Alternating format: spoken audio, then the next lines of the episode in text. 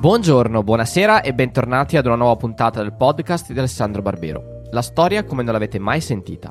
La raccolta indipendente e senza scopo di lucro delle lezioni e conferenze di Alessandro Barbero. Per la serie Barbero Riserva, oggi ascoltiamo Le crisi del 300 e del 2000, una conferenza organizzata e registrata da Giove di Scienza a Torino nel 2010. Buon ascolto! Eh, questa sera eh, c'è stato un, un, applauso abbastanza insolito. Prima ancora che si incominciasse, il professor Alessandro Barbero ha avuto giustamente, secondo me, un applauso che in qualche misura mi esime anche dal presentarlo, perché evidentemente è già ben nota ed è normale che sia così. E io aggiungerò soltanto qualche cosa che non trovate forse negli appunti qui, e cioè che è autore ovviamente di una quindicina di, di libri eh, di saggistica storica, e vorrei citare almeno la storia del Piemonte dalla preistoria alla globalizzazione, se non sbaglio, che è uno degli ultimi lavori, credo edito da Inaudi. No? Eh, ma vorrei dire anche che è autore di, è un narratore, un autore di romanzi, quattro romanzi, uno dei quali ha vinto anche il premio Strega, se non sbaglio, nel 1996, se ricordo bene. Ecco, queste sono cose che non trovate, quindi le mettiamo a integrazione di questa presentazione. E poi lo conoscete ovviamente come collaboratore della stampa, come collaboratore di Tutto Libri, come collaboratore di Super Quark, perché lo vedete molto spesso con Piero Angela, appunto a trattare di storia. E dicevamo prima, parlando col professor Barbero, che questo è un po' un esperimento, perché eh, di storia abbiamo sì parlato qualche volta, ma limitandoci in fondo soltanto alla storia romana o comunque alla storia antica, eh, che in qualche misura si confonde con l'archeologia e quindi ehm, in certo senso è più assimilabile eh, alla, alla, scienza, mentre la storia, la storia medievale, tantomeno la storia moderna e ancor meno la contemporanea, non ne abbiamo mai trattati. Invece questa sera parleremo di storia medievale, ma con un occhio alla storia contemporanea e, e, quindi è un po' un esperimento, una cosa nuova e abbiamo discusso amabilmente se questa sia scienza o non scienza. Eh. Naturalmente ci possono essere delle posizioni diversificate. E io mh, che sono passo eh, non so quanto correttamente per uno scientista, sostengo che la scienza e, e, anche la storia è una scienza, e il professor Barbero invece avanzava qualche dubbio, quindi un, eh, sarebbe un dibattito interessante, ma no, non siamo qui per fare questo discorso, siamo qui per parlare del Trecento, un secolo interessantissimo, un secolo che è sempre stato visto come una costellazione di crisi, una accanto all'altra e, e una dopo l'altra, e qualche volta anche in contemporanea, non so, la peste, quindi il crollo demografico, il crollo economico, ehm, una crisi morale del papato, insomma c'è tutta una serie di crisi trecentesche che conosciamo, che abbiamo studiato a scuola e potremmo però leggere queste crisi anche guardando alla nostra età contemporanea, con la premessa che si tratta ovviamente di un'analogia molto vaga che però può essere interessante per, anche per leggere il, il presente. Credo di aver parlato anche troppo, quindi chiedo scusa al professor Barbero, che è ordinario di storia medievale all'Università del Piemonte Orientale, e, e gli cedo immediatamente la parola. Prego, professore. Beh, grazie, grazie a tutti. Eh, sì, la nostra chiacchierata prima dietro le quinte mi ha aiutato a sentirmi un pochino meno a disagio qui dietro questo titolo sulla scienza che effettivamente continua a sembrarmi un po' imbarazzante perché... Ehm, che, che, ne pensi Piero Bianucci non è una scienza la storia, non c'è niente da fare. Eh, il che non vuol dire che non abbia un metodo da seguire e delle regole da seguire. Però non è una scienza perché non è in grado di prevedere esattamente i risultati. Ecco, quello che noi riusciamo a fare quando va bene è di provare a ricostruire quello che è successo e molto raramente anche dire perché che è già tutta un'altra faccenda. Eh? Noi di solito ci accontentiamo, siamo già contenti quando riusciamo a dire grosso modo è successo quello. Diciamo che è una scienza descrittiva. Sì, è anche interpretativa, però non tanto da poter dire di conseguenza, date quelle premesse, succederà di nuovo la stessa cosa. Io poi stasera vi parlo di storia economica, e anche l'economia, voi qui avrete discusso a lungo con i vostri ospiti se sia una scienza o meno. Quest'anno era un tema quasi irrinunciabile perché con la crisi abbiamo avuto anche questo tema dell'economia in effetti in questa stagione di gioco. Sì, perché, perché, da quando c'è la crisi l'impressione, anzi la convinzione che l'economia sia una scienza è andata riducendosi sì, nell'opinione sì. pubblica. Eh, noi parliamo comunque in sostanza di un problema passato, apparentemente lontano, la crisi del Trecento, Proveremo, perché lo abbiamo promesso anche nel titolo della serata, vede- a vedere se se ne può trarre qualche insegnamento sulle crisi economiche in generale e, sul, e sulla nostra crisi di oggi. Ma il tema sostanzialmente è la crisi del Trecento. Da dove cominciare? Cominciamo magari dicendo che siamo nel Medioevo, il Trecento è uno degli ultimi secoli del Medioevo, ma che questo Medioevo è qualcosa di molto diverso da quello che noi di solito tendiamo a immaginarci, dall'immagine di Medioevo che abbiamo ereditato dal, dal, dall'illuminismo e dal romanticismo. Il Medioevo, che all'improvviso, all'inizio del Trecento, si scopre in crisi, era un'epoca abituata alla crescita e all'ottimismo. L'Occidente medievale per secoli era cresciuto, era cresciuta la popolazione, era cresciuta la produzione, era aumentata la circolazione monetaria, erano aumentati gli scambi, si erano ingrandite le città, era migliorata enormemente la qualità dei manufatti, degli edifici, degli abiti. Una crescita straordinaria che ha lasciato il segno, nel senso che la mentalità medievale, lo dico perché tutti quanti quando si pensa al Medioevo automaticamente immaginano eh, secoli bui, epoca oscura, superstizione, in realtà la gente del Medioevo, del tardo Medioevo, quella su cui sta per abbattersi la crisi del Trecento, è convinta di vivere in un mondo meraviglioso, dove la collaborazione fra Dio e l'uomo sta producendo progresso, dove la ragione e la natura collaborano per far migliorare continuamente la situazione. A un certo punto le cose cominciano ad andare storte e cominciano ad andare storte innanzitutto dal punto di vista della produzione, della cosa che è fondamentale per tutti, perché quello è un mondo, ripeto, in crescita, è un mondo ormai abbastanza sofisticato, complesso, ma l'economia si regge comunque sull'agricoltura. Poi dall'agricoltura viene fuori di tutto, vengono fuori i grandi commerci internazionali, viene fuori Marco Polo che va in Cina, viene fuori il fiorino d'oro che è la grande moneta internazionale del Mediterraneo, però alla base c'è l'agricoltura.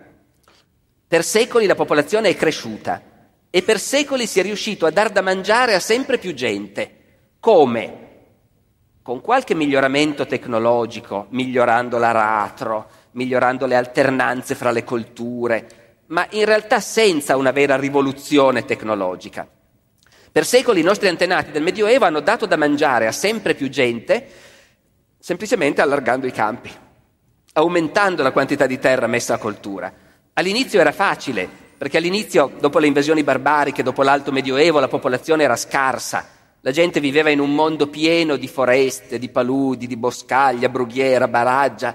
Di terra ce n'era finché si voleva in apparenza. Quindi per secoli la terra l'hanno dissodata, l'hanno coltivata. Hanno tirato giù le foreste e coltivato grano.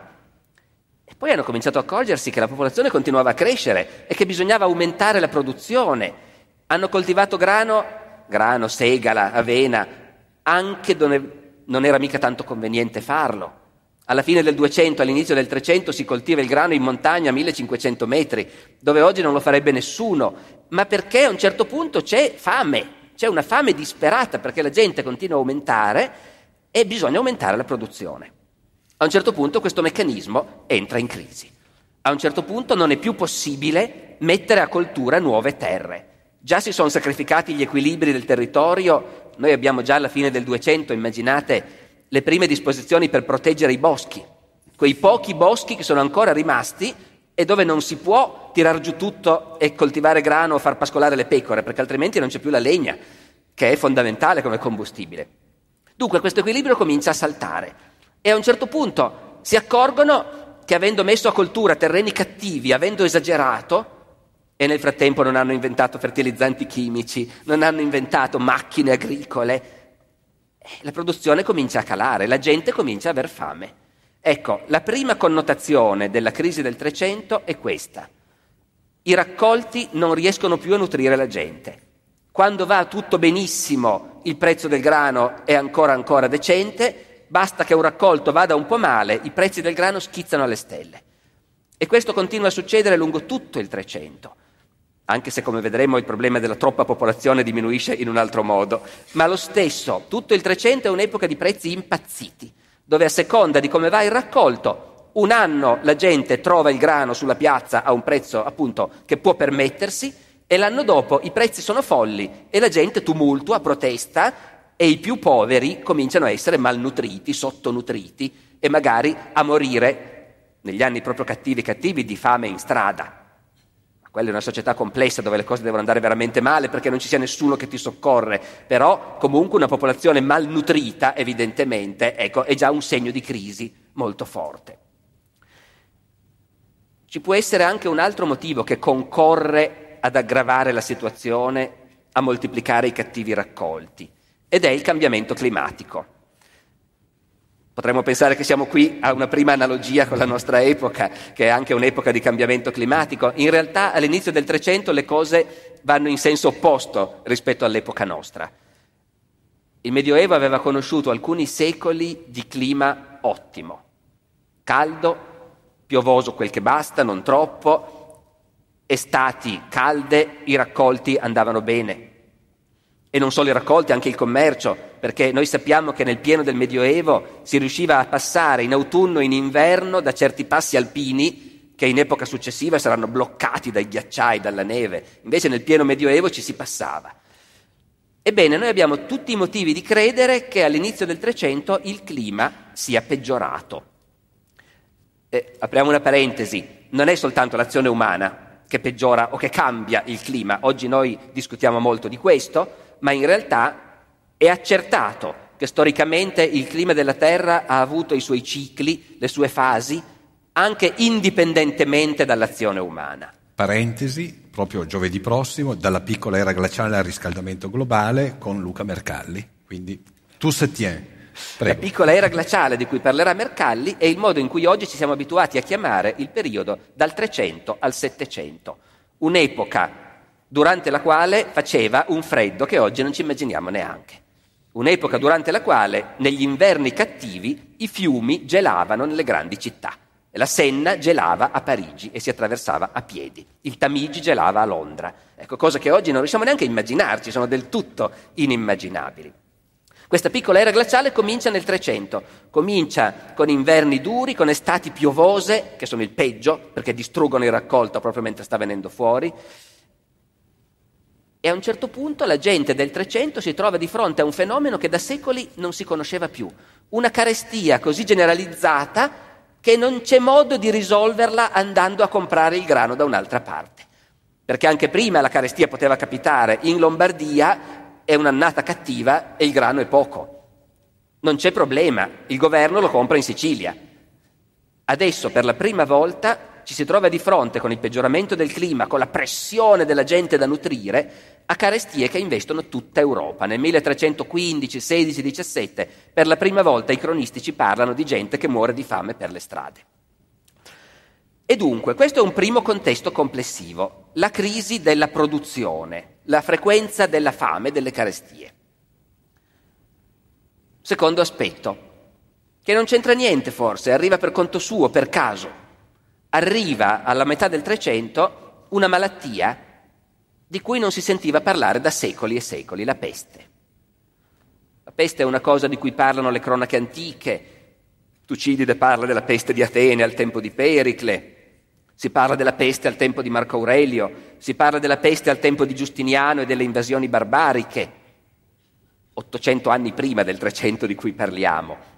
Può anche darsi, poi gli scienziati discutono su questo, se queste grandi epidemie dell'antichità e dell'epoca delle invasioni barbariche fosse davvero la peste come l'hanno poi isolata i biologi moderni, o fosse tutt'altro, il tifo per esempio, come ad Atene, il vaiolo come probabilmente al tempo di Marco Aurelio. Fatto sta che però poi per secoli di grandi epidemie, di malattie terrificanti, che investono una popolazione non vaccinata, ovviamente, non vaccinata in modo naturale, e, e che fanno una quantità enorme di vittime, ecco, non ce n'erano più state. Verso la fine del 1347 arriva una galera genovese a Messina dal Mar Nero, portando a bordo dei topi infettati, loro o le loro pulci, dal bacillo di una malattia nuova.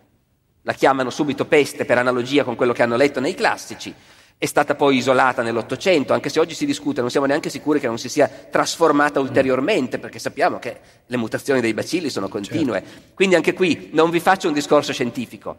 Quello che vi dico è che nel 1347-48 arriva una nuova malattia che nessuno conosceva, che nessuno sa curare, che ha dei sintomi spaventevoli, bubboni che gonfiano, e questo è nel caso migliore, nel caso peggiore la peste polmonare si comincia a tossire e in un giorno o due si è andati. Questa malattia inarrestabile attraversa tutta Europa lentamente, nell'arco di due anni è arrivata dappertutto e oggi si discute su quanto abbia inciso, ma conta- malcuntà, come si dice da noi, metà della popolazione europea nel giro di due anni muore di peste.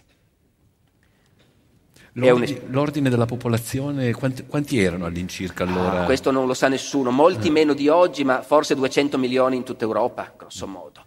Eh, 15-20 milioni in Italia, forse, ma abbiamo soltanto delle stime, infatti si discute molto. Certamente l'impatto che ha questo fenomeno sull'immaginario della gente è enorme. Ne nascono capolavori letterari come Boccaccio, il Decamero, naturalmente, ne nasce tutta una nuova sensibilità più attenta alla morte, alla vicinanza della morte, alla quotidianità della morte. Però intendiamoci, un evento terrificante appena è finito, gli esseri umani hanno anche una grandissima capacità di dimenticarsene e di ricominciare a vivere. La peste del 300 invece ha questa caratteristica, che dopo pochi anni torna di nuovo. E la gente è forse ancora più spaventata della prima volta, perché immaginate noi oggi siamo nel 2010, facciamo finta di essere nel 1410. La prima grande peste è arrivata nel 48-49, i più anziani fra noi erano già vivi e sono sopravvissuti a quell'epidemia del 48-49. Eh, non so se questo può essere un modo utile per capire l'esperienza che hanno vissuto quelle generazioni. Nel 61 è tornata, è tornata quando nessuno se l'aspettava, si poteva pensare che fosse stato un episodio isolato, invece è tornata quasi altrettanto violenta della prima volta. Poi è tornata negli anni 70, un po' meno violenta.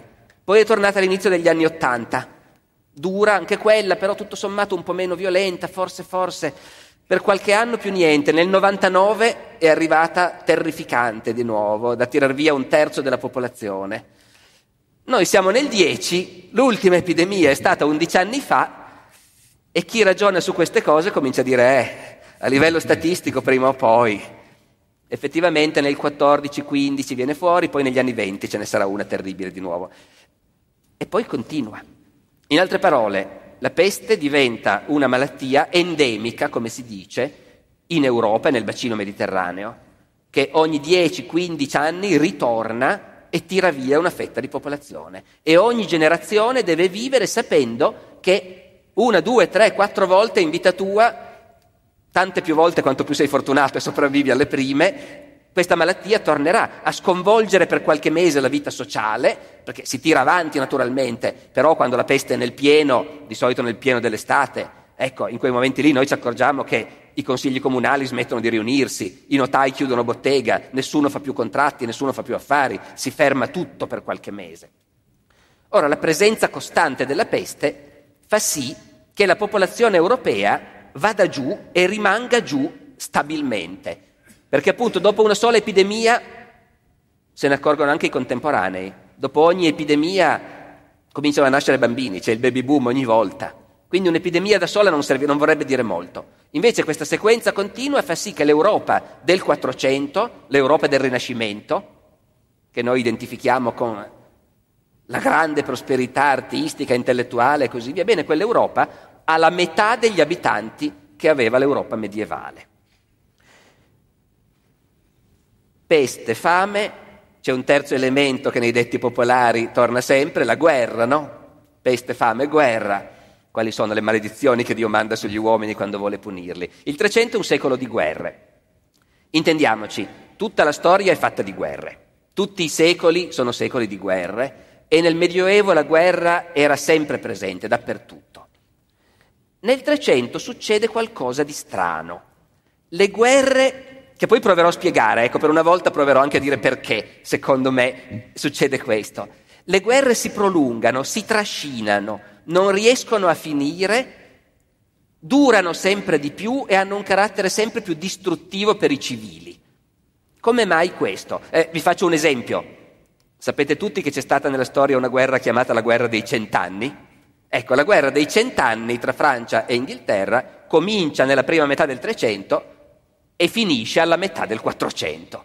Eh, ma in generale, al di là dell'esempio vistoso della guerra dei cent'anni, tutta l'epoca è un trascinarsi di guerre interminabili, che sono guerre, oggi si direbbe anche a bassa intensità, ma noi sappiamo oggi che i conflitti a bassa intensità sono distruttivi in modo spaventoso per le società dove avvengono, no? Afghanistan, Iraq. Ecco. Ancora più logoranti. Ancora più logoranti.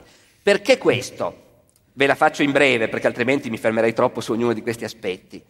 Nel Trecento gli stati europei sono abbastanza forti. La grande crescita medievale non ha rafforzato solo l'economia, ha rafforzato anche la politica, ha rafforzato gli stati, i re, oppure in Italia i tiranni, come si diceva, i signori, i visconti a Milano, gli scaligeri, ecco, oppure i grandi comuni come Venezia, Firenze. Questi governi nel Trecento si trovano ad avere più, molti più mezzi di prima.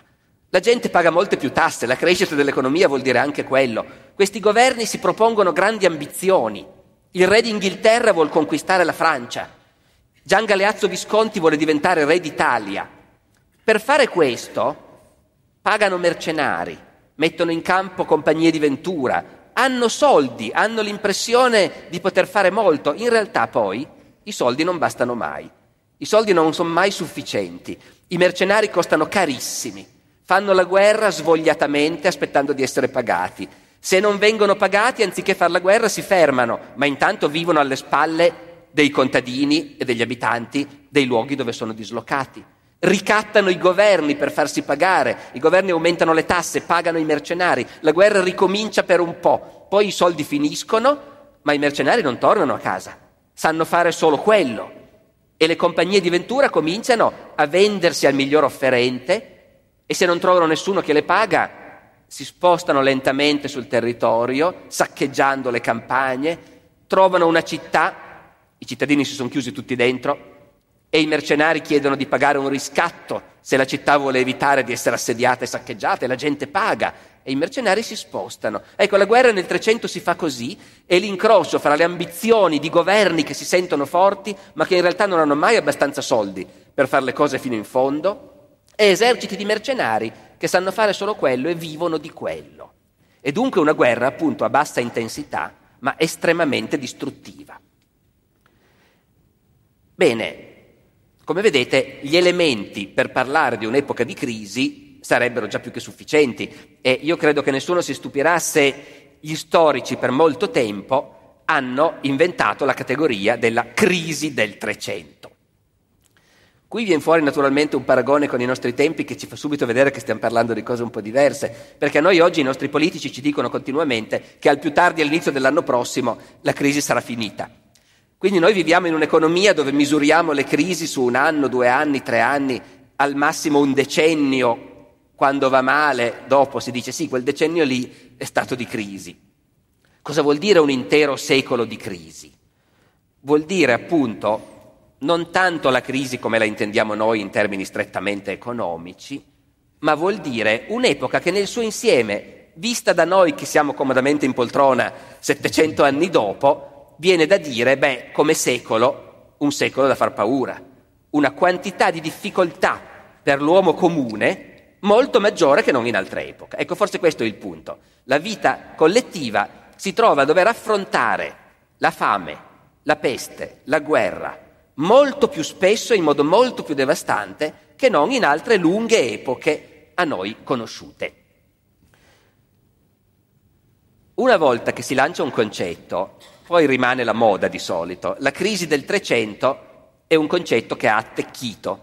I manuali scolastici hanno di solito un capitolo che si chiama La crisi del Trecento e gli storici vengono invitati a fare conferenze sulla crisi del Trecento.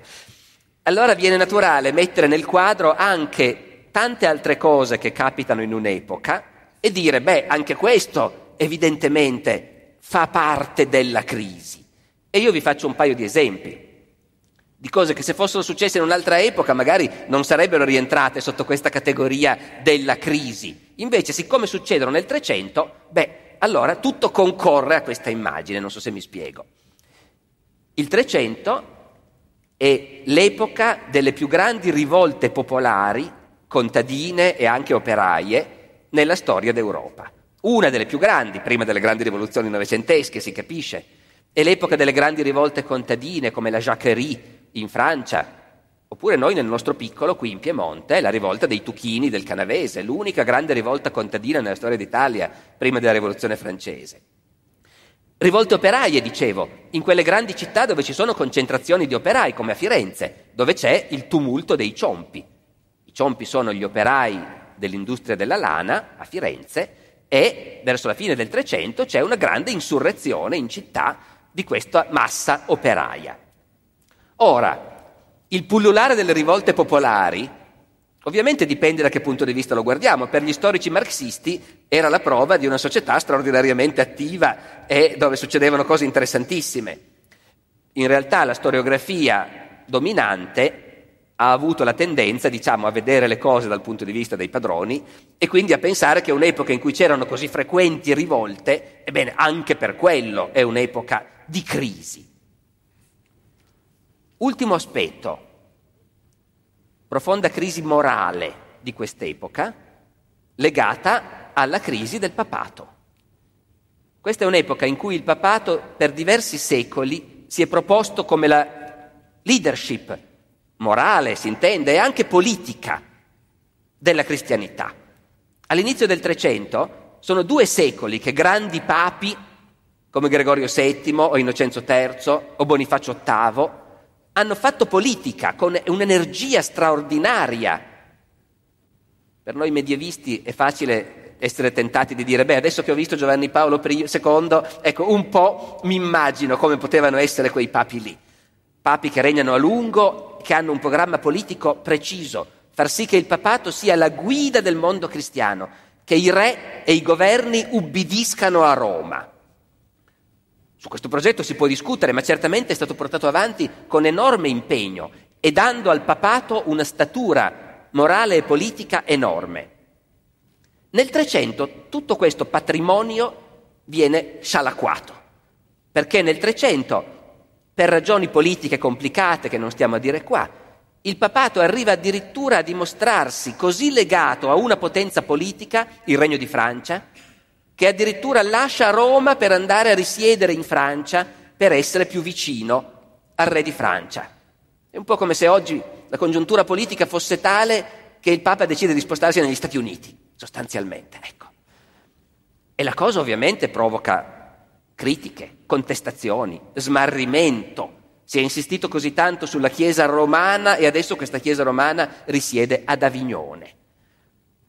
Ma c'è di peggio, perché quando, dopo una settantina d'anni, i papi, un papa, decide che effettivamente la residenza ad Avignone indebolisce troppo l'autorità morale del papato e perciò bisogna tornare a Roma, e beh, c'è una parte dei cardinali che non sono tanto d'accordo perché gli interessi politici legati alla Francia ci sono e sono grossi. Quando il Papa che è tornato a Roma muore pochi mesi dopo, i cardinali ne eleggono un altro che decide di restare a Roma e a quel punto una parte dei cardinali cambia idea, si riuniscono separatamente ed eleggono un nuovo papa che invece torna ad Avignone. Non so se mi sono spiegato, l'ho detta forse un po' in fretta, un po' confusamente. Il risultato è che i cristiani stupefatti si sentono dire che sono stati eletti due papi. Tutti e due eletti dalla maggioranza dei cardinali, perché molti cardinali hanno cambiato idea fra un conclave e l'altro. Un papa sta a Roma e uno sta ad Avignone, ognuno scomunica l'altro ovviamente. Ognuno sostiene che i cardinali e i vescovi che sostengono l'altro sbagliano e sono scomunicati tutti quanti. La cristianità si trova attonita a dover decidere, perché ognuno deve decidere se il Papa giusto è uno o è l'altro. Poi difficilmente si lascia alla gente la libertà di decidere in cuor suo. È il governo che decide, il nostro paese sta con il Papa di Avignone, come fanno per esempio qui in Piemonte i Savoia, e allora tutti i buoni sudditi devono stare con il Papa di Avignone. Ognuno poi in cuor suo può avere i suoi dubbi, ovviamente. E questo vuol dire, evidentemente, che questo mondo che si era abituato a guardare al Papa come alla massima autorità morale, si trova in un profondissimo dramma, in una profondissima incertezza. Ecco, c'è altro. Io avevo una scaletta. Vediamo se ho dimenticato qualcuno dei tanti elementi che fanno sì che il 300 sia sentito come una crisi? Beh, mettiamone ancora uno, ecco che me lo dimenticavo, e che ci può di nuovo far pensare un po' a qualche analogia con l'oggi. La crisi della democrazia. Cosa vuol dire messo così? Non che nel Medioevo ce ne fosse tanta di democrazia, ma qui in Italia un po' ce n'era. L'Italia, i governi delle città comunali italiane, beh, è l'unico posto dove si erano fatti esperimenti per cui il potere era gestito collettivamente. Una grande città italiana del 200, e anche una piccola, eh, peraltro, una città italiana dell'epoca del Barbarossa o del 200, aveva un governo comunale in cui effettivamente tutti i cittadini avevano una certa partecipazione. Intendiamoci, i cittadini erano soltanto i maschi, capifamiglia, proprietari di una casa o una bottega e che quindi pagavano le tasse nel comune. Quelli erano i cittadini, non le mogli, non i figli, non gli operai, i lavoranti, i garzoni di bottega e così via. Però questo vuole comunque dire che in una città italiana migliaia di persone erano, potevano essere elette o sorteggiate, perché si sorteggiava molto, per i tantissimi incarichi di gestione del comune, che ruotavano ogni pochi mesi, per cui migliaia di persone effettivamente partecipavano alla gestione della cosa pubblica. All'inizio del Trecento questo modello comincia a scricchiolare, perché questa democrazia comunale in realtà non ha mai risolto il problema della lotta politica. La lotta politica medievale è perfino più violenta e più barbara della nostra oggi, perché oggi ci si limita a, alle parole, mentre nel Medioevo ci si comporta coerentemente e quando si odia un avversario e si pensa che sia un criminale, si procede ad aggredirlo in piazza e ammazzarlo tendenzialmente. La lotta politica nei comuni medievali è di una violenza estrema, e in questo contesto fra la gente nasce la voglia di vedere arrivare l'uomo forte che può cambiare la situazione, che può mettere fine al disordine. Una dopo l'altra le città italiane si sottomettono a personaggi di estrazione nobiliare con vaste clientele, con uomini armati al loro seguito, con finanziamenti dalle banche, che propongono appunto di farla finita con la violenza e col disordine. Il comune magari continua a esistere, ma tutti sanno che chi comanda è Matteo Visconti, per esempio, oppure più tardi, nel 400, Lorenzo de' Medici a Firenze. In altre parole, quella che era stata una sperimentazione straordinaria di governi larghi, come dicevano loro nel Medioevo, a cui tutti potevano partecipare, o tanti potevano partecipare, lascia il posto a soluzioni che sì garantiscono l'ordine, garantiscono la pace a un costo molto forte e suscitando naturalmente opposizioni, rancori. Ecco, aggiungiamo anche questo e si capisce che per gli storici per tanto tempo il 300 sia stata l'epoca della crisi. Perché dico per tanto tempo sia stata? Perché oggi su questa lunga epoca di crisi si comincia a ragionare diversamente e a questa parola crisi si comincia a mettere le virgolette.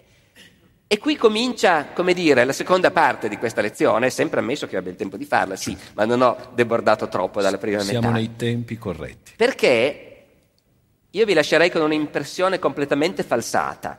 Se vi facessi tornare a casa pensando, eh sì, il 300 è stata un'epoca veramente di crisi, tutto sommato a noi oggi va di lusso. Non è questo lo scopo.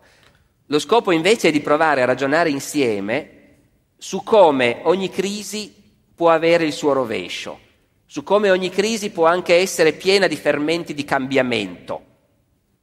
Non che lo sia per forza, non che oggi sia così evidente, per esempio, che ci sono i cambiamenti in meglio che stanno nascendo, ma è possibile che questo succeda. La crisi del 300 in questo senso è un esempio bellissimo di come ciò che da un lato ci sembra crisi da un altro punto di vista invece vuol dire qualcosa di diverso. E provo a spiegarmi.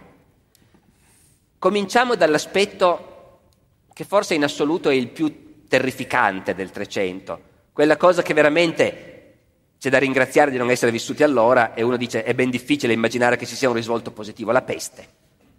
La peste è certamente una brutta compagna con cui vivere e le epidemie sono certamente state esperienze terrificanti per quelli che le hanno attraversate.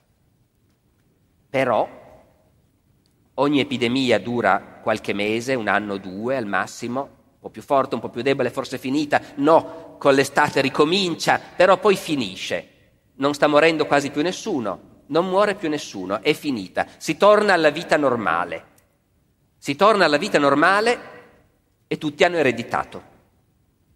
Tutti quelli che sono sopravvissuti all'epidemia hanno visto morire, per carità, hanno visto morire amici, parenti, la sofferenza, la quantità di sofferenza è chiaramente enorme, ma quando si ricomincia a vivere hanno tutti ereditato. Tutti vivono in case più grandi, hanno ereditato la casa dello zio, la bottega del cugino. La ditta rivale ha chiuso i battenti perché il rivale è morto. La quantità di edifici, di case, di oggetti disponibili è sempre la stessa, la popolazione si è dimezzata. La quantità di denaro circolante è sempre la stessa, ma la popolazione si è dimezzata. In altre parole, noi ci accorgiamo che può sembrare un meccanismo perverso, ma alla fine di ogni epidemia i superstiti non solo hanno una gran voglia di ricominciare a vivere, e tutti quelli che sono rimasti vedovi si risposano e cominciano a nascere bambini, come si diceva, ma anche il livello del benessere materiale per tutti è decisamente maggiore. Ma poi c'è anche un meccanismo economico specifico, questa sì, forse troviamo una legge economica che possiamo quasi dire che è scientifica effettivamente, ed è questa, provate, eh, provo a vedere se riesco a farmi seguire. Lo strato più basso della popolazione, quello che, sofferto, che soffre di più della fame, che forse soffre anche di più della peste, perché dopo tutto i ricchi scappano in campagna e si chiudono nella villa, come i protagonisti della cornice del Decameron, e, fa- e magari scampano. I poveri, affollati nei quartieri operai delle città, quelli muoiono come mosche. Allora, tutto lo strato più basso della popolazione, che in campagna è formato da braccianti, contadini senza terra, quelli che, come i nostri immigrati di oggi che raccolgono i pomodori, insomma, o le arance, e che vivono come vivono, come possono campare, oppure gli operai delle città che anche loro vivono da salariati in un mondo che fino a un attimo prima era sovraffollato e dove quindi i salari erano bassissimi perché era pieno di manodopera che non costava molto, disperata, che pur di mangiare era disposta a lavorare per salari bassissimi. Ma una volta che le cose sono cambiate e che ci si rende conto che la gente è molta meno di prima, ebbene, le cose non stanno più così. I salari devono crescere per forza. I braccianti, gli operai, scoprono che se il padrone non gli aumenta lo stipendio, trovano un altro padrone che ha un gran bisogno di manodopera, perché ce n'è poca in giro, e che è disposto a pagare di più.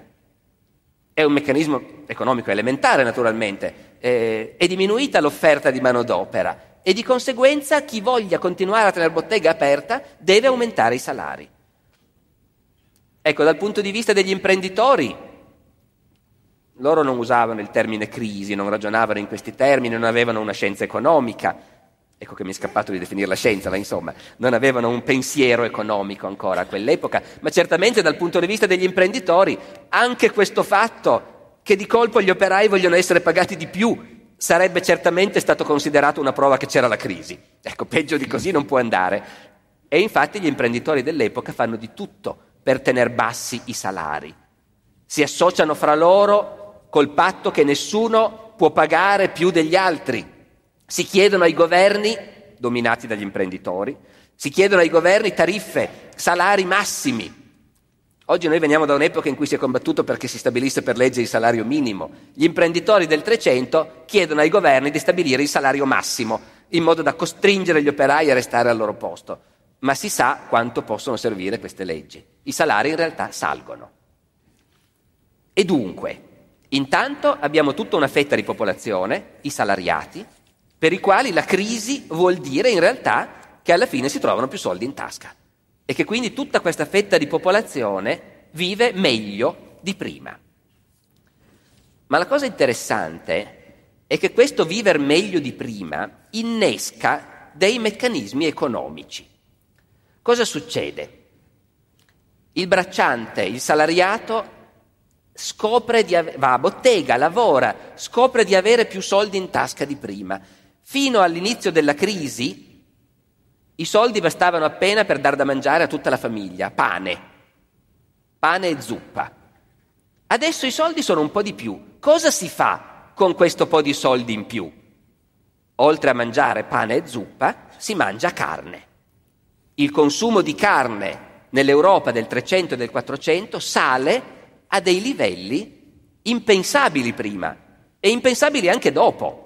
Perché tutti noi sappiamo che fino a 50-100 anni fa i contadini e gli operai la carne la mangiavano veramente di rado. Nel 300, nel 400 è documentato con certezza il fatto che la gente mangia carne, tutti mangiano molta più carne di prima. C'è una quantità di macellai aperti inverosimile.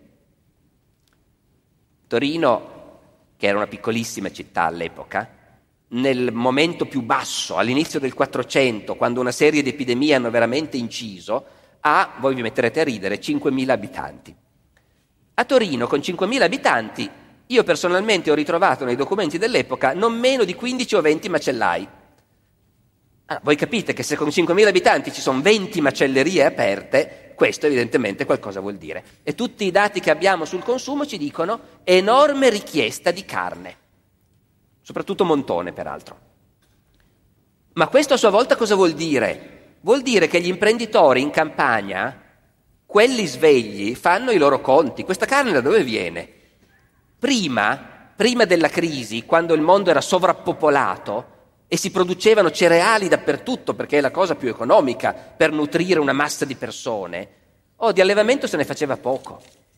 Prati, pascoli, ce n'erano pochi, cereali dappertutto. I cereali erano il grande investimento. Adesso gli imprenditori scoprono che i cereali non sono più un grande investimento. I prezzi del grano sono sempre impazziti, come vi dicevo all'inizio. Quando c'è il cattivo raccolto per ragioni climatiche, i prezzi del grano vanno alle stelle. Ma negli anni buoni no, perché ormai la richiesta è diminuita. Qualche imprenditore si lamenta, qualcuno fa fallimento, qualcuno, se è un nobile, pensa che in fondo, anziché continuare a coltivare l'azienda, è meglio andare a fare la guerra e arruolarsi in una compagnia mercenaria che lì si guadagna meglio, ed ha ragione. Ma altri imprenditori scoprono che questa crisi con i suoi effetti offre anche delle occasioni di guadagno. Un po' dappertutto noi vediamo, lo vediamo tangibilmente, perché a quest'epoca ormai abbiamo dei registri fiscali, dei catasti, che ci dicono che cosa si coltivava, come era usata la terra. E noi vediamo che pian piano la quantità di terra coltivata a campo diminuisce e dappertutto aumenta il prato, aumenta il pascolo. Aumenta il prato e il pascolo perché il, l'allevamento del bestiame è diventato conveniente e chi sa riconvertirsi a questo fa i soldi naturalmente. L'allevamento del bestiame vuol dire un'altra industria, l'industria del formaggio.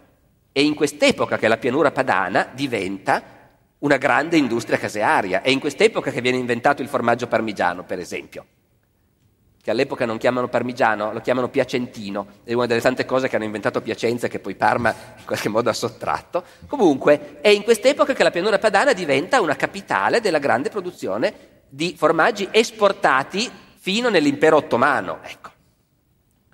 Questo comporta naturalmente degli investimenti e delle infrastrutture. Tutti noi sappiamo che le nostre campagne sono piene di rogge, di bealere, di una rete di canali che fanno della pianura padana una delle pianure irrigue più ricche del mondo.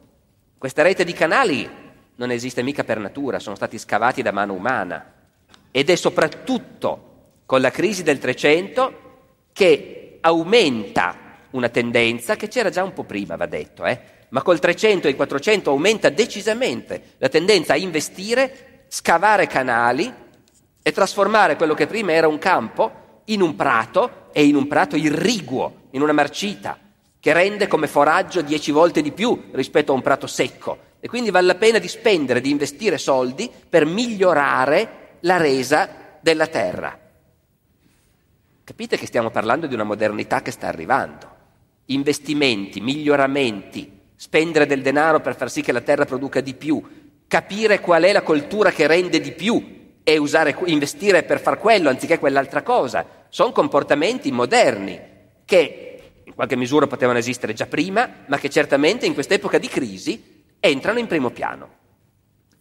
Cosa ancora? Cosa fa l'operaio una volta che ha mangiato pane, zuppa e anche carne, cosa che il babbo ai suoi tempi si sognava?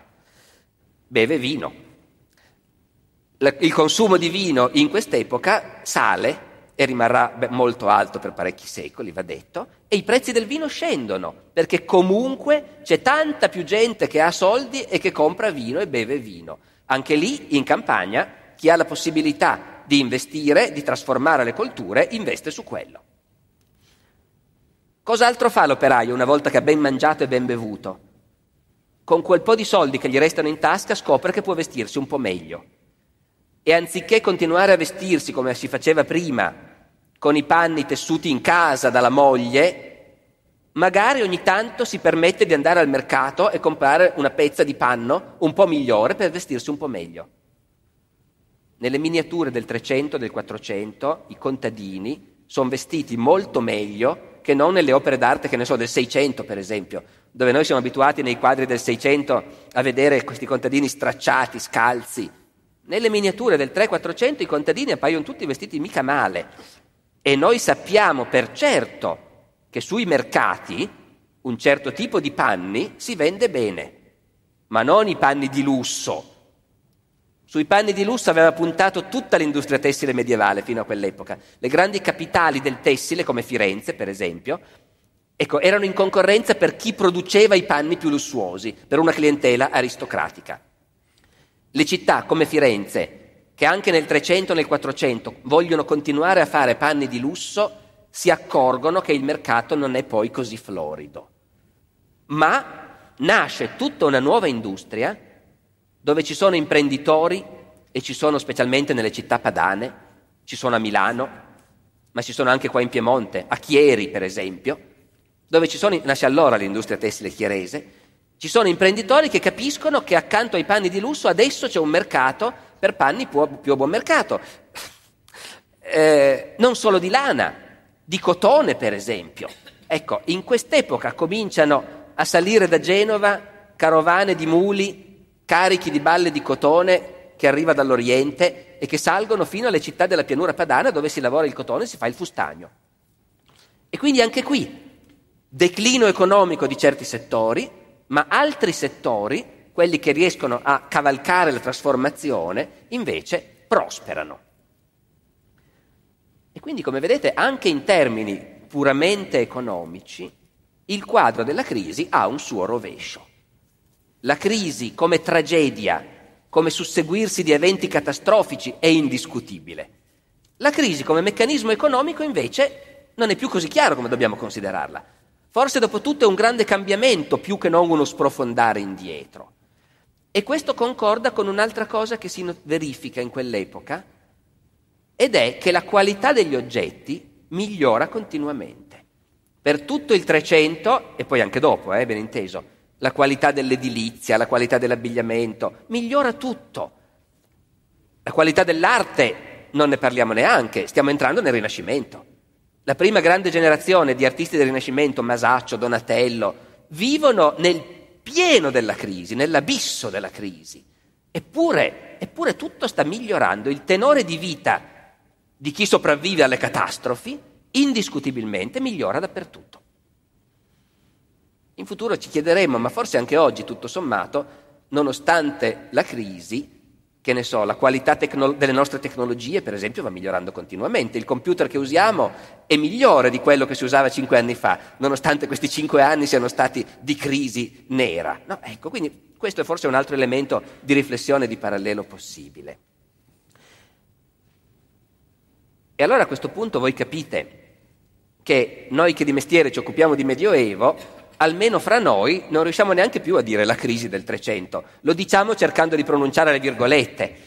Pronunciare le virgolette non è tanto facile, però quando lo scriviamo le mettiamo sempre. La crisi del Trecento, punto interrogativo. Cosa vuol dire questa crisi? E allora se uno si mette in questa prospettiva, ecco che anche tutti gli altri elementi che, a noi sem- che prima potevano sembrare come una conferma che quello è un secolo brutto, sono tempi bui, tempi tristi, le cose vanno male, ecco, anche altri elementi rivelano una loro diversa faccia. Per esempio, le rivolte.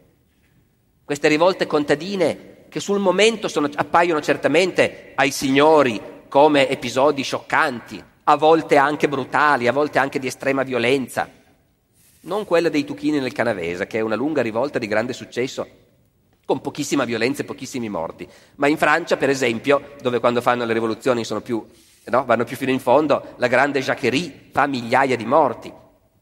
E però, se uno va a vedere, al di là dell'esplosione di violenza, queste rivolte dei contadini medievali sono rivolte che danno anche il senso di una crescita politica, perché questa violenza è soltanto un'arma fra le tante in una società che certamente è più abituata della nostra alla violenza, più brutale, ecco.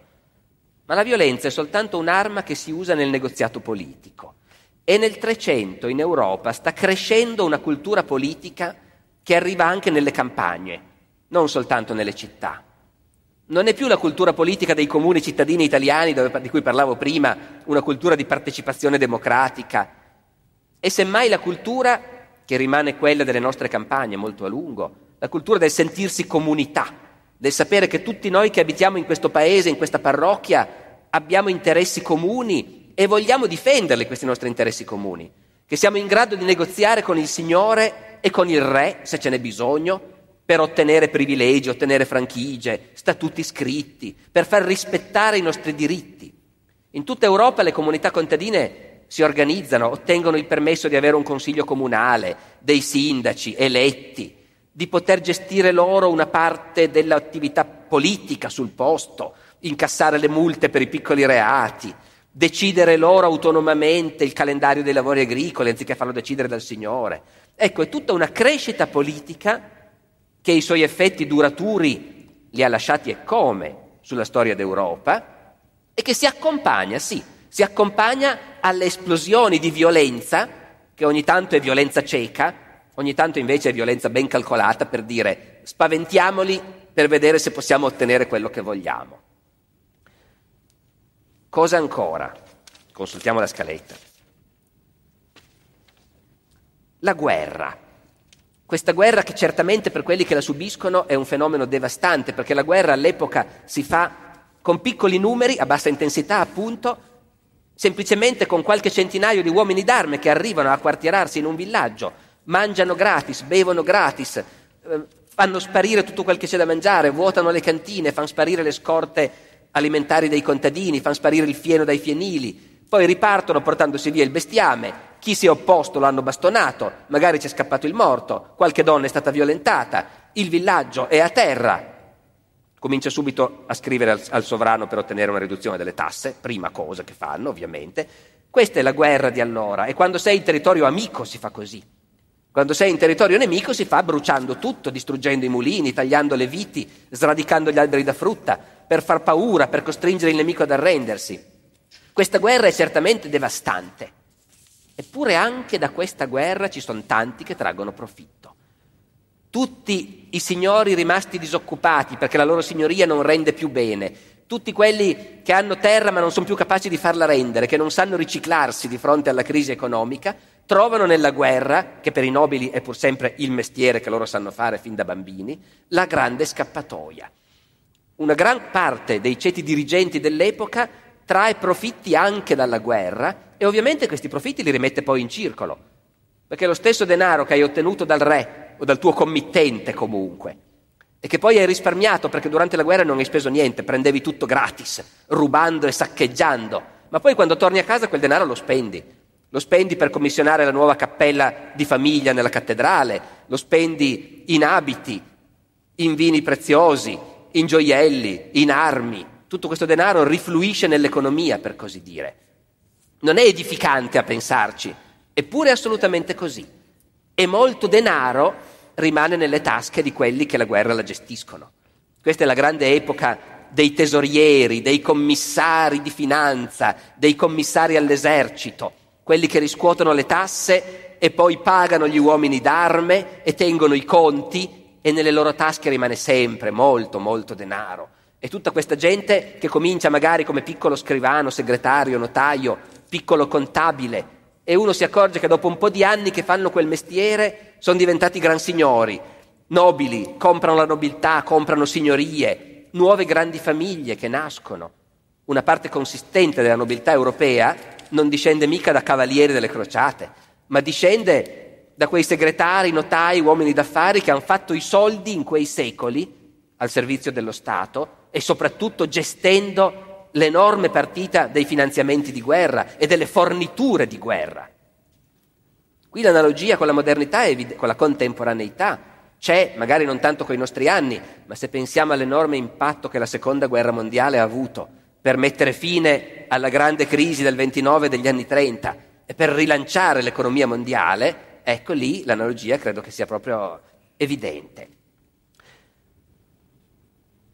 Cosa ancora? Un'ultima cosa, mi sono spinto sul terreno dei valori, delle, delle, guide morali, dello smarrimento morale, la crisi del papato. E beh, anche la crisi del papato ha un suo risvolto estremamente significativo.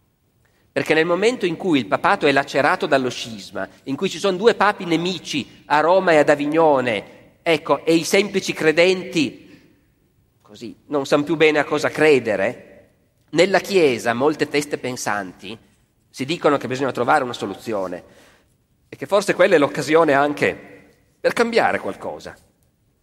Molte teste pensanti del mondo ecclesiastico, molti intellettuali di punta dell'Europa di quei secoli, si dicono, se siamo arrivati a questo punto, è segno che c'è qualcosa di sbagliato in questa idea di un'autorità assoluta del Papa che governa da solo la Chiesa. Perché adesso di fronte a due papi rivali non ci sono gli strumenti per risolvere questa contesa. Nel mondo ecclesiastico si fa strada l'idea che forse sarebbe bene se la gestione della Chiesa fosse affidata non solo all'autorità suprema del Papa, ma che accanto al Papa ci fosse il concilio, ci fosse cioè una misura di concertazione, di discussione, un luogo, il concilio appunto, dove tutta la Chiesa, tutte le comunità sono rappresentate e dove le decisioni vengono prese non in modo monarchico dall'alto, ma appunto attraverso la discussione e la comunicazione. Questa idea di una democrazia della Chiesa, aggiungo ancora quest'ultima cosa perché sia ben chiaro il contesto, non è così nuova perché anche nella politica all'epoca i re non sono ancora i sovrani assoluti alla Luigi XIV, lo Stato sono io, che verranno fuori più tardi. I re del Trecento, anche per il fatto che devono fare tutte quelle guerre e riscuotere tutte quelle tasse, e per far pagare alla gente le tasse bisogna anche convincerla in qualche modo, i re del Trecento governano tramite parlamenti, tramite assemblee dove convocano continuamente i grandi baroni, i vescovi, ma anche i rappresentanti delle città e perfino delle comunità contadine per spiegare la loro politica, per spiegare che hanno bisogno di soldi, per chiedere nuove tasse questa dimensione parlamentare del governo, che poi noi abbiamo un po' dimenticato perché dopo viene l'assolutismo, tutto questo finisce, e invece è proprio tipica di quest'epoca di crisi. E allora non è strano che anche nella Chiesa nasca questa idea di un governo rappresentativo, partecipato. E la Chiesa conosce una grande stagione di concili. Anche qui il concilio ha avuto i suoi alti e bassi nella storia. Ci sono state epoche in cui i concili sono stati considerati centrali nella vita della Chiesa. L'ultima volta ovviamente è stato con il Vaticano II, negli anni 60. Adesso è da molto tempo che la Chiesa non si gestisce più attraverso l'incontro tra l'autorità del Papa e la democrazia del concilio. Democrazia o perlomeno la discussione del concilio. Chi lo sa cosa succederà in futuro. Certamente la crisi del Trecento ha partorito allora delle innovazioni nel modo di pensare la Chiesa che hanno ridato forza alla Chiesa. Perché se la Chiesa è uscita allora da quella crisi è perché la gestione conciliare ha saputo superare la spaccatura fra i papi, riportare la Chiesa a un'unità. E una Chiesa che era sembrata sul punto di perdere definitivamente il controllo sui cuori, sulla fiducia dei credenti, ecco, l'ha recuperata e l'ha trattenuta a lungo. Poi forse non è un caso se una volta recuperata la fiducia i concili sono stati messi da parte e la Chiesa è tornata a una gestione di tipo diverso, andando incontro nel Cinquecento, come sappiamo tutti, di nuovo a una violentissima contestazione, la riforma. Ma qui andiamo a conseguenze lontane, insomma, del mio tema. Ecco, eh, io direi che mi fermerei qui e vi ringrazio.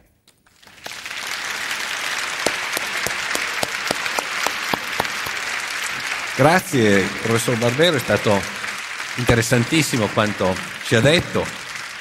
Io vorrei anche ricordare che ha ricevuto un'importante onorificenza in Francia il professor Barbero con la nomina Chevalier de l'Ordre des Arts et des Lettres, che insomma mi sembra insomma, un riconoscimento anche nella, nella sua altisonanza imponente.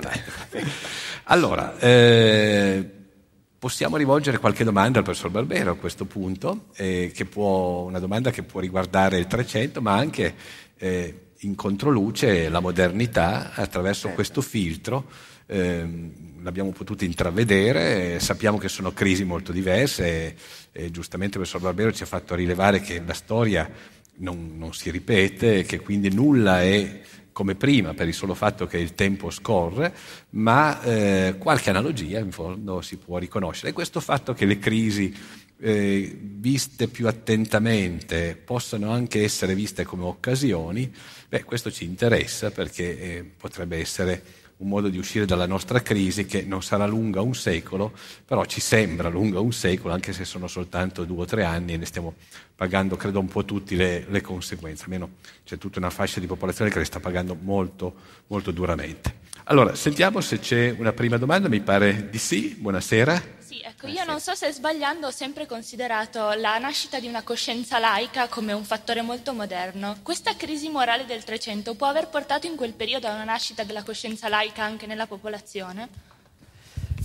Ma io direi di no. Eh, ovviamente dovremmo intenderci esattamente su cosa vogliamo dire, però mi sembra che ci sia un punto cruciale ed è questo. La gente di quell'epoca in Occidente era profondamente religiosa non esisteva praticamente una corrente di pensiero eh, che prescindesse dalla religione.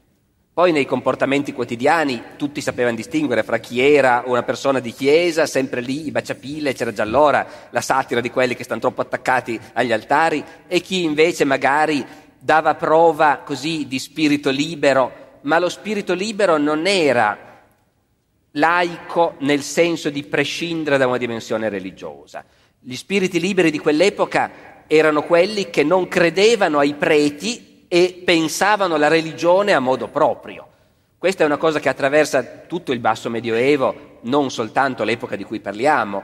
Eh, c'è anche nel 300, nel 400, come c'era prima, il fatto che noi percepiamo sicuramente un vasto terreno di dissenso il dissenso vuol dire che noi abbiamo innumerevoli testimonianze che dappertutto, a casa dei mercanti ma anche a casa dei pastori, capitava che fra amici la sera si diceva ma sono tutte frottole quelle che raccontano, il purgatorio, la messa per il nonno, sono solo per guadagnare soldi loro, io non ci credo, sai ho sentito uno dire che in realtà Dio ha creato il mondo ma in realtà erano due, un Dio buono e un Dio cattivo. Ecco, tutto questo che adesso sto facendo un po' in caricatura, ma noi sappiamo che era largamente diffusa la capacità di discutere di queste cose fra la gente del Medioevo. Del resto il Decamerone ce lo dice. Il Decamerone ce lo dice naturalmente, sono, però diciamo nel Decamerone si vede anche molto il rifiuto di accettare una certa disciplina della morale, dei comportamenti della Chiesa, naturalmente, certo. certo.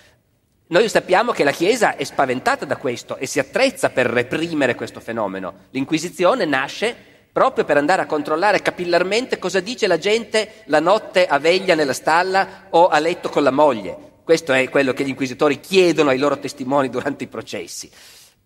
Tutto questo io semplicemente non lo chiamerei laico nel senso nostro, ecco, perché si tratta comunque di un profondissimo interesse per la dimensione religiosa. La laicità consiste semmai nel fatto di voler pensare con la testa propria e Ma di contestare l'autorità della Chiesa, però all'interno di una prospettiva religiosa. Ecco, se lei la intendeva così, allora sì, c'è una laicità medievale, che però non direi sia legata specificamente alla crisi del Trecento, ce ne sono testimonianze già molto prima. C'è un'altra domanda, buonasera. Buonasera. buonasera. Volevo chiedere al professore, tenuto conto di tutta la sua conoscenza storica, se ha un'idea di come potrebbe essere superata o comunque di come potrebbe eh, passare, eh, evolvere questa crisi che c'è attualmente economica ma anche della disoccupazione. Grazie. Eh, io lo sapevo che arrivava questa domanda poi che venivo richiamato alle mie responsabilità. Eh, io però non ne ho idea, anche se mi dispiace deluderla, in questo senso che rientriamo nel discorso che si faceva prima sul fatto che la storia non è una scienza, nel senso che non permette di prevedere i risultati di un esperimento. Ben inteso, questo è vero fino a un certo punto. Io alcune cose ho la sensazione di poterle dire, perché all'ingrosso vedo che sono già successe e mi sembra ovvio che debba succedere la stessa cosa anche adesso. Per esempio, sposto un po' il discorso, ma dico lo stesso una cosa che è di interesse forse per il nostro oggi.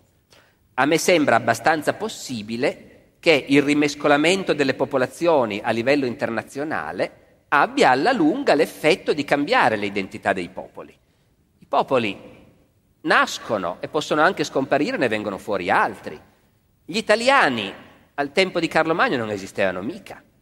Poi a un certo punto si è cominciato a sentire che un certo insieme di popolazione che viveva in un certo luogo, che parlava una certa lingua, anch'essa nuova, ecco, erano gli italiani. Gli italiani sono esistiti per molti secoli e dopodiché non ci sarebbe proprio niente di sorprendente per lo storico se fra 500 anni gli italiani non ci fossero più, così come non ci sono più i Goti, per esempio, che pure erano un popolo con le spalle quadre, ben convinti di se stessi, fieri e orgogliosi.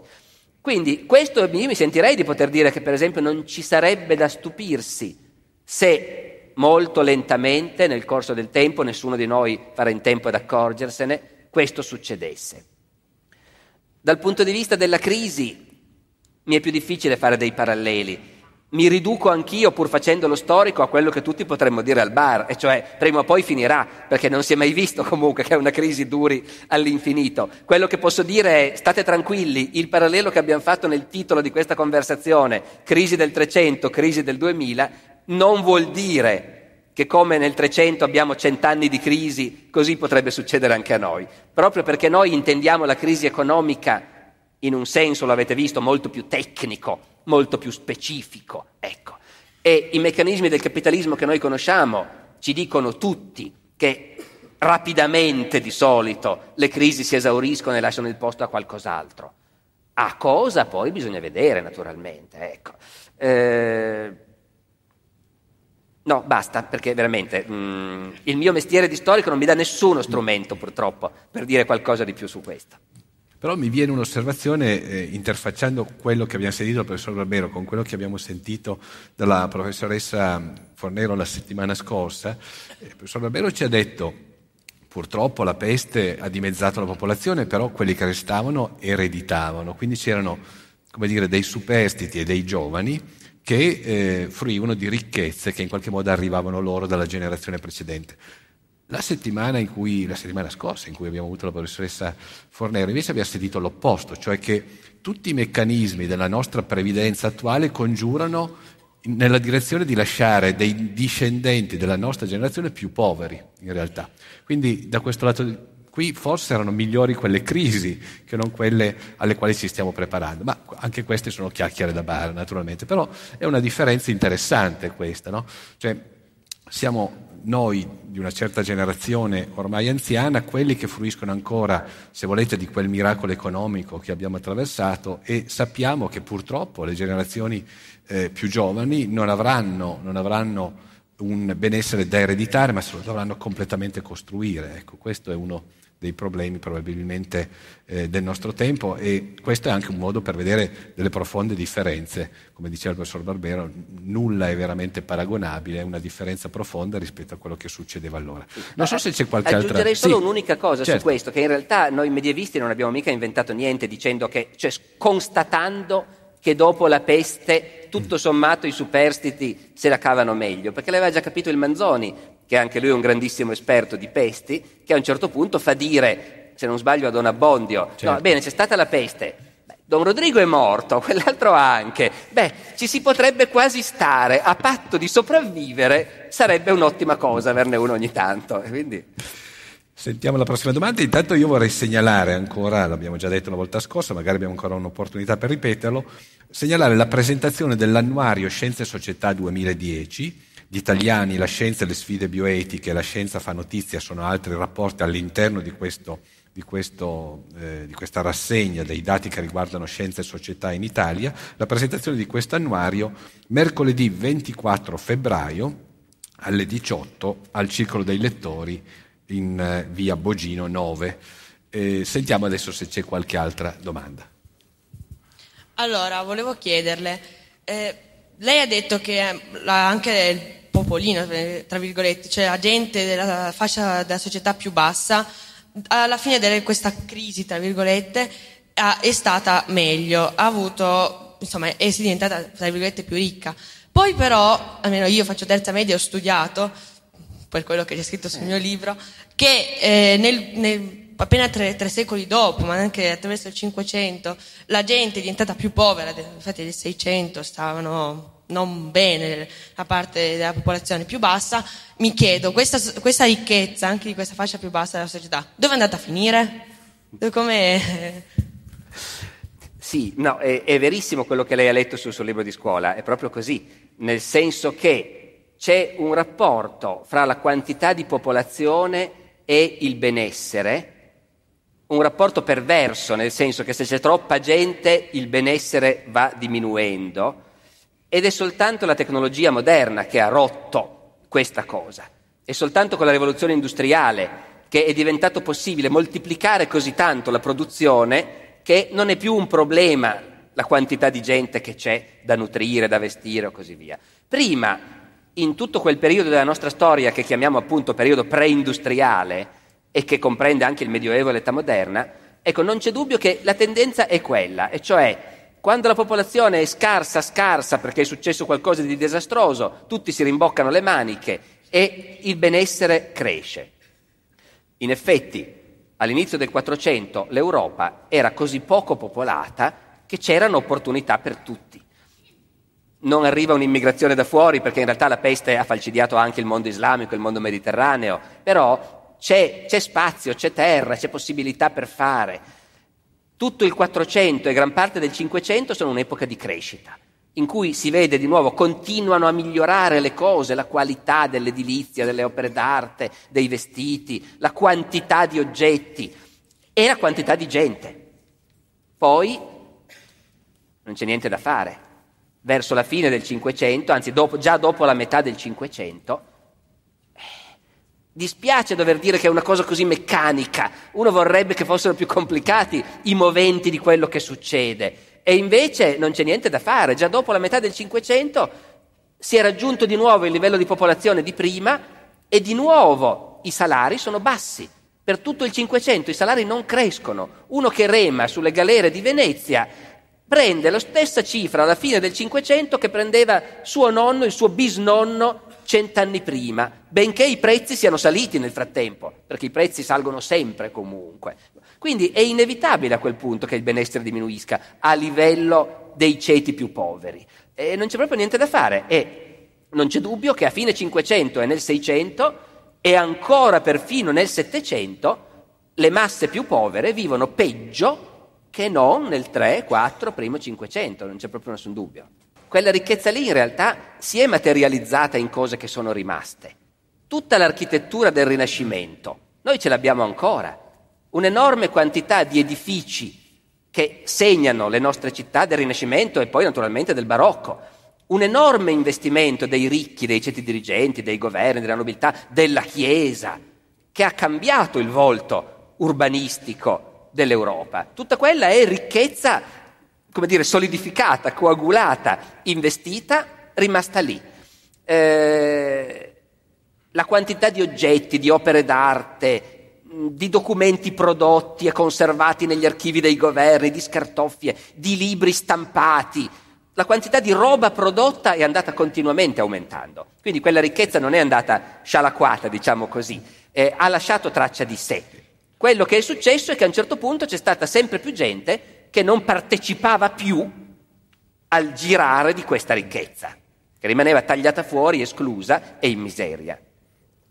Quindi lei ci sta suggerendo quello a cui dovremmo pensare più spesso, cioè che noi ancora adesso quando usufruiamo di questo grande patrimonio artistico che abbiamo ereditato e sappiamo quale importanza abbia come richiamo turistico, noi fruiamo in qualche maniera ancora di questo grande accumulo di ricchezza che risale all'epoca del, del Rinascimento, sostanzialmente. Ma senza dubbio. Potremmo anche dire un'altra cosa molto più terra-terra che va nella stessa linea. È, vero, è verissimo questo, come è anche vero che noi ai nostri figli lasciamo una situazione meno prospera, però l'80% delle famiglie italiane ai propri figli lascerà una casa, casa di proprietà, è che è precisamente vero. di nuovo la materializzazione della ricchezza accumulata da un'intera generazione. Questo è assolutamente vero e anche direi tipicamente italiano, perché noi siamo uno dei paesi che ha più tendenza a mettere il risparmio nei mattoni e a assicurare almeno l'abitazione alla famiglia. No? Quindi questo è effettivamente un bene che per fortuna eh, le, le, generazioni successive si ritroveranno, insieme anche con delle difficoltà, ahimè. Eh, c'è ancora qualche domanda? Eh, eh forse ancora sì, una? Sì, professore. Eh, la crisi morale in quell'epoca c'era e soprattutto la Chiesa eh, dava dei buoni esempi. So che poi i costumi della Chiesa sono andati degenerando fino alla Controriforma in quell'epoca medievale appunto sono saltati fuori degli, degli eretici come, come, Valdo, anche altri, insomma, che, che, proprio sulla spinta di questa amoralità, diciamo così, dei costumi. Eh, volevo sapere nel popolo c'era una profonda crisi religiosa o morale? Grazie. Ma guardi, al di là del discorso di vertice che ho fatto credo a sufficienza sul papato avignonese, lo scisma, la rivalità fra i due papi, più in generale la Chiesa medievale in realtà è una realtà profondamente contraddittoria, che tiene al suo interno cose molto diverse. Ehm, la Chiesa è una grande organizzazione di potere, perché l'ascesa di grandi papi come quelli che io ho menzionato, che si sono potuti proporre l'obiettivo politico di dirigere l'Europa, ma dirigerla anche proprio politicamente, ha comportato che la Chiesa diventasse una grande istituzione estremamente complessa, con un governo dei ministeri, il Vaticano in sostanza, nasce in quest'epoca l'idea che c'è il Vaticano e quindi un governo con un personale, degli uffici e delle entrate enormi. La Chiesa di Roma in quei secoli fa una cosa che prima non faceva, cioè riscuotere denaro in tutte le diocesi d'Europa e farlo affluire a Roma e poi ad Avignone. Questa è una cosa che da un lato è strettamente necessaria per il programma politico dei papi, per il loro progetto di guidare l'Europa. Al tempo stesso produce critiche diffusissime. Fra i credenti di mezza Europa si diffonde l'idea, lo dico anche se è una battuta stupida, Roma ladrona è un'invenzione che nasce allora, ma è quella Roma lì che è percepita in quel modo. La satira contro Roma, contro l'avidità di questo governo della Chiesa che si fa mandare denaro dalla Germania, dall'Inghilterra, dalla Francia, dalla Spagna. Ecco, è diffusissima questa cosa. Quando questo governo da Roma addirittura va ad Avignone, con tutta la differenza di valenza morale, spirituale e religiosa dei due luoghi, ecco, la critica si accentua molto di più. La libertà di costumi dipende, ci sono epoche in cui dai vertici della Chiesa si vuole moralizzare e si impongono comportamenti corretti, altre epoche di maggior lassismo. Certamente il 3-400 sono epoche di grande disinvoltura morale in cui il clero, anche l'alto clero, non si preoccupa di dare un esempio morale da quel punto di vista lì. E a livello invece di popolazione di fedeli? I fedeli erano più, come dire, eh, più osservanti e più, avevano comportamenti più etici che non la gerarchia che li guidava? Ma dunque, naturalmente dipende da cosa intendiamo con etici, perché qui si rischiamo di fare delle confusioni. Rubare certamente non è etico e la gente allora rubava come ruba oggi, forse anche di più tutto sommato. Eh, I funzionari pubblici rubavano certamente più di adesso, ma rubare Cos'è? siamo tutti d'accordo che non è etico. Qui parliamo anche di altri comportamenti che non è detto che non siano etici. Per esempio, in teoria i preti non dovevano sposarsi, in pratica era larghissimamente diffuso il fatto che convivessero e la gente lo trovava abbastanza normale, nessuno di questo a quanto pare protestava. Magari ci scherzavano su, ridevano sulla pretessa, però poi la pretessa era una donna del paese come tutte le altre e nessuno ci faceva caso. Ehm, e allo stesso modo i comportamenti dei fedeli nella società medievale erano piuttosto liberi da questo punto di vista. Ci vuole poi la Controriforma e quindi il Cinquecento, impo- l'Inquisizione, per imporre un controllo più severo sulla morale. Noi nei documenti medievali troviamo continuamente gente che appunto convive senza essere sposata, per esempio, figli illegittimi da tutte le parti. E se sei figlio illegittimo di un nobile, te ne vanti, perché quello che conta è il sangue nobile e non il fatto che sei illegittimo. All'inizio del 400 il principale uomo politico in Piemonte che governa per lunghi periodi per conto di suo padre, il duca di Savoia, è un figlio illegittimo del duca di Savoia che firma Umberto Bastardo di Savoia, cosa che assolutamente non contiene la minima dimensione di rimprovero. Quindi certamente c'è una dimensione di libertà di costumi familiari, morali, sessuali molto maggiore che poi verrà repressa già nel corso del 400 e poi con, con la, con la controriforma del 500. Quanto al cattivo esempio, appunto, ogni cosa ha una doppia faccia. Eh, certamente c'è diffuso fra i cristiani il senso che non è una cosa bella che la Chiesa sia così ricca, che il vescovo viva in un meraviglioso palazzo, che vada in giro a cavallo, vestito di abiti d'oro e così via. È anche vero che quelli che la pensano così all'inizio tendono a essere respinti dalla Chiesa ufficiale quando si fanno vedere e quindi stanno in clandestinità e sono gli eretici allora, i valdesi, i catari. Ma è anche vero che a un certo punto la Chiesa ha la capacità di suscitare e tenere dentro anche movimenti di questo tipo. Per cui i, i, i francescani, per, per intenderci, per cui il cristiano che ha letto il Vangelo, che ha letto che bisogna seguire nudi il Cristo nudo, che bisogna dare tutto ai poveri, che gli apostoli andavano in giro scalzi, se è orientato alla protesta, può benissimo dire io con questa chiesa non voglio avere niente a che fare, vado a sentire gli eretici la prossima volta che vengono al paese. E lo fanno. Ma si può anche benissimo avere queste idee e riuscire a stare dentro la Chiesa, in questi ordini appunto mendicanti, che non sono solo i francescani o i domenicani, ma anche altri tipici dell'epoca, gli umiliati per esempio, che sono un movimento operaio in realtà, di gente, di persone che si riuniscono e si mantengono facendo gli operai del tessile, quel tessile di cui parlavamo prima, e sono riconosciuti dalla Chiesa come un ordine. Quindi insomma è un mondo molto vasto, complesso, dove ci sono grandi contraddizioni. Grazie, grazie professor Barbero, grazie a tutti voi e appuntamento a giovedì prossimo. Grazie. Grazie per aver ascoltato anche questa puntata del podcast di Alessandro Barbero. Come sempre, nella descrizione dell'episodio trovate il link al video originale. Se questa puntata vi è piaciuta e volete discuterne a voce con altri appassionati, è esattamente quello che succede ogni mercoledì sera alle 21 sulla community. Il prossimo appuntamento è mercoledì 23. Tutte le informazioni su barberopodcast.it slash community. Ovviamente anche questo link sarà nella descrizione dell'episodio.